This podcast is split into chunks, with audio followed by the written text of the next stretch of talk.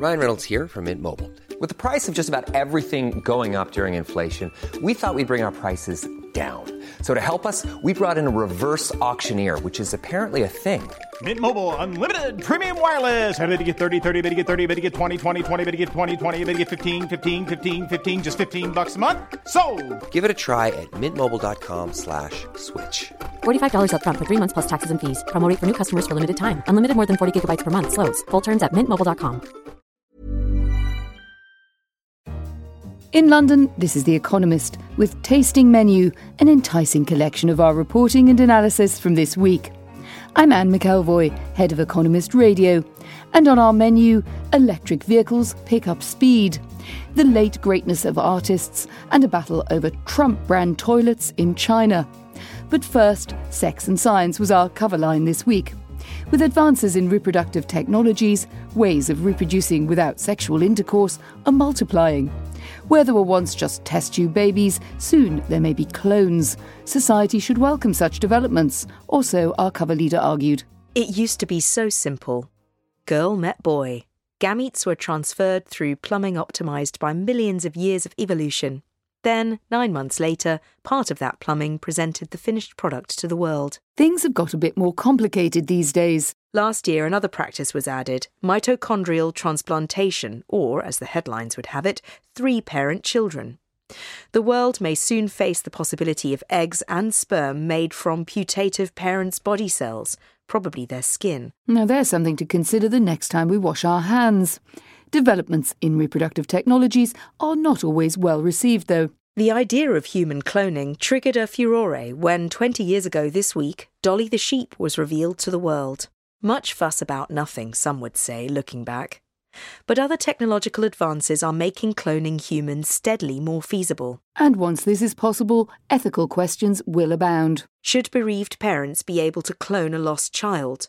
Or a widow her departed husband? Should the wealthy be able to pay for their children to be intelligent and diligent if nobody else can afford to do so? We can't say that we'll have all the answers just yet, but to read more about advances in reproductive technologies and our analysis, do pick up this week's issue. Heading now to our Asia section, where the dust is settling after Turkmenistan's first contested elections. A clear victor has emerged, and there are no surprises, as an article suggested. There are no dark horses in elections in Turkmenistan, only stalking horses. In a nine way race, the incumbent, Gurbanguly Berdimuhamedov, took 98% of the vote.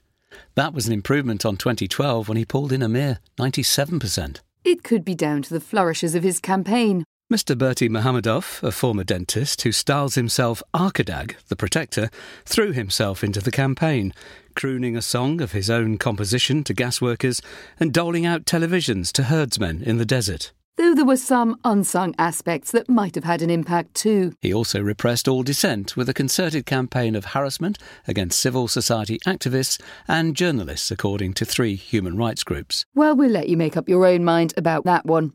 Over in our China section, there's another power struggle underway, and this time it's between a successful toilet manufacturer and the President of the United States of America. Best let our article deal with the details. China has a history of hilariously inappropriate export brand names, including Front Gate men's underwear, Long March luggage, and guaranteed to raise a laugh, Great Leap Forward floor polish. A favourite in my household. But it has also stumbled on a brand that should surely open up vast business opportunities, at least among Democratic voting households in America Trump brand toilets. As it happens, this is nothing more than coincidence. The name has nothing to do with the 45th president. Shenzhen Trump Industries was founded in 2002. The firm makes toilets for high end spas, hotels, and public institutions, and uses the world's first continuous rewinding toilet sanitary cover device. Its boss says that Trump toilets are used 100 million times a year in China. But this success story could be stopped short as Mr. Trump wrestles back ownership of the name. It is one of many Chinese products unrelated to the American president that use the word Trump. In 2006, Mr. Trump applied in China for ownership of it as a trademark in construction services.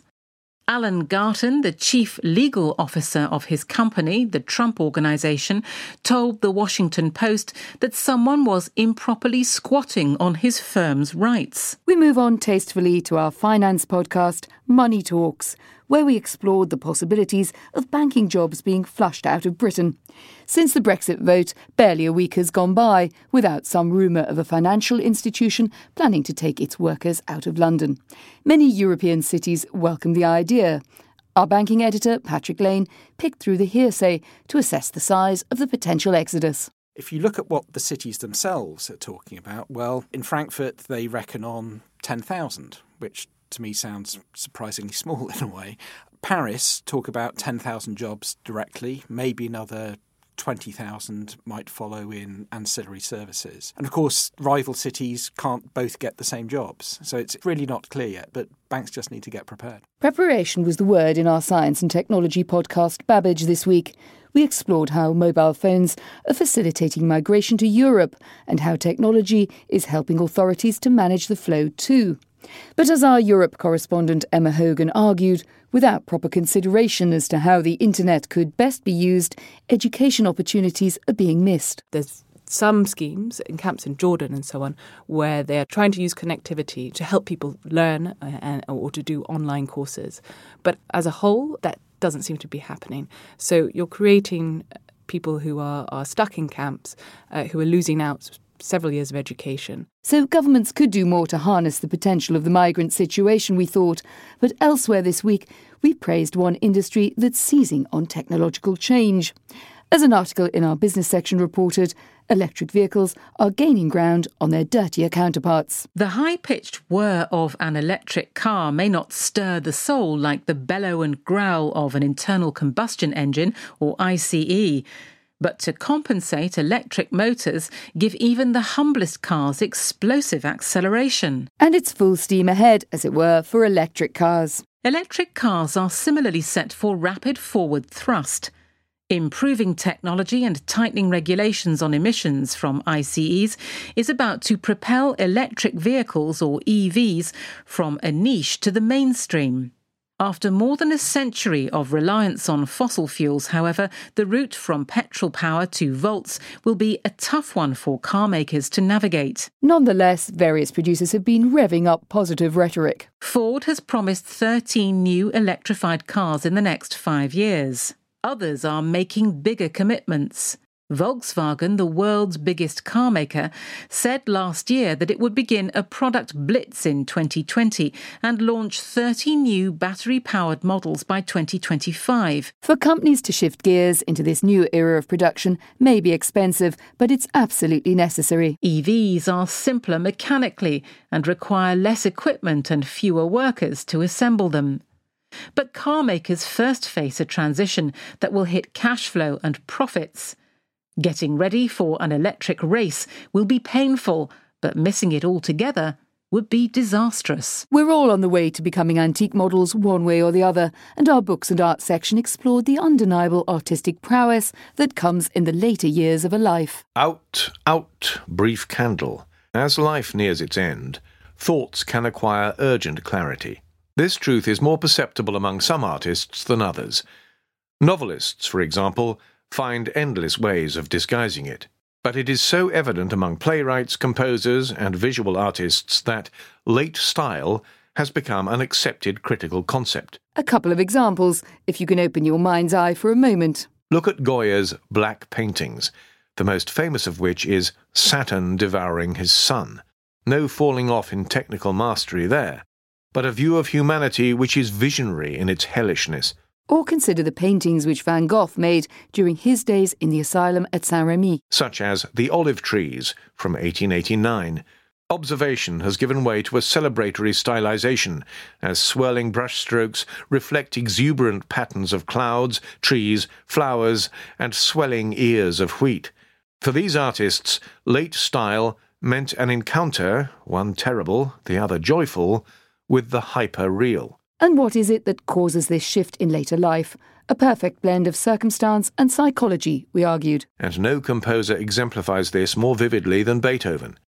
Deafness to the world of real sound gave Beethoven the freedom to create hitherto undreamed of new sound worlds, and that played into his vaulting ambition to address posterity. His late works were deeply symbolic, sometimes seeming, through sheer technical illusionism, to make time stand still, as though he wanted to extend his own life. And that's the final chord from us this week and the end of our tasting menu. Don't forget you can read all of our articles mentioned in this week's issue and find our other podcasts online. Keep sending us your feedback by email to radio at economist.com. In London, this is The Economist.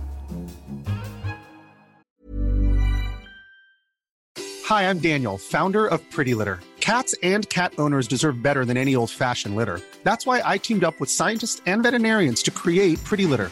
Its innovative crystal formula has superior odor control and weighs up to 80% less than clay litter. Pretty Litter even monitors health by changing colors to help detect early signs of potential illness. It's the world's smartest kitty litter. Go to prettylitter.com and use code ACAST for 20% off your first order and a free cat toy. Terms and conditions apply. See site for details.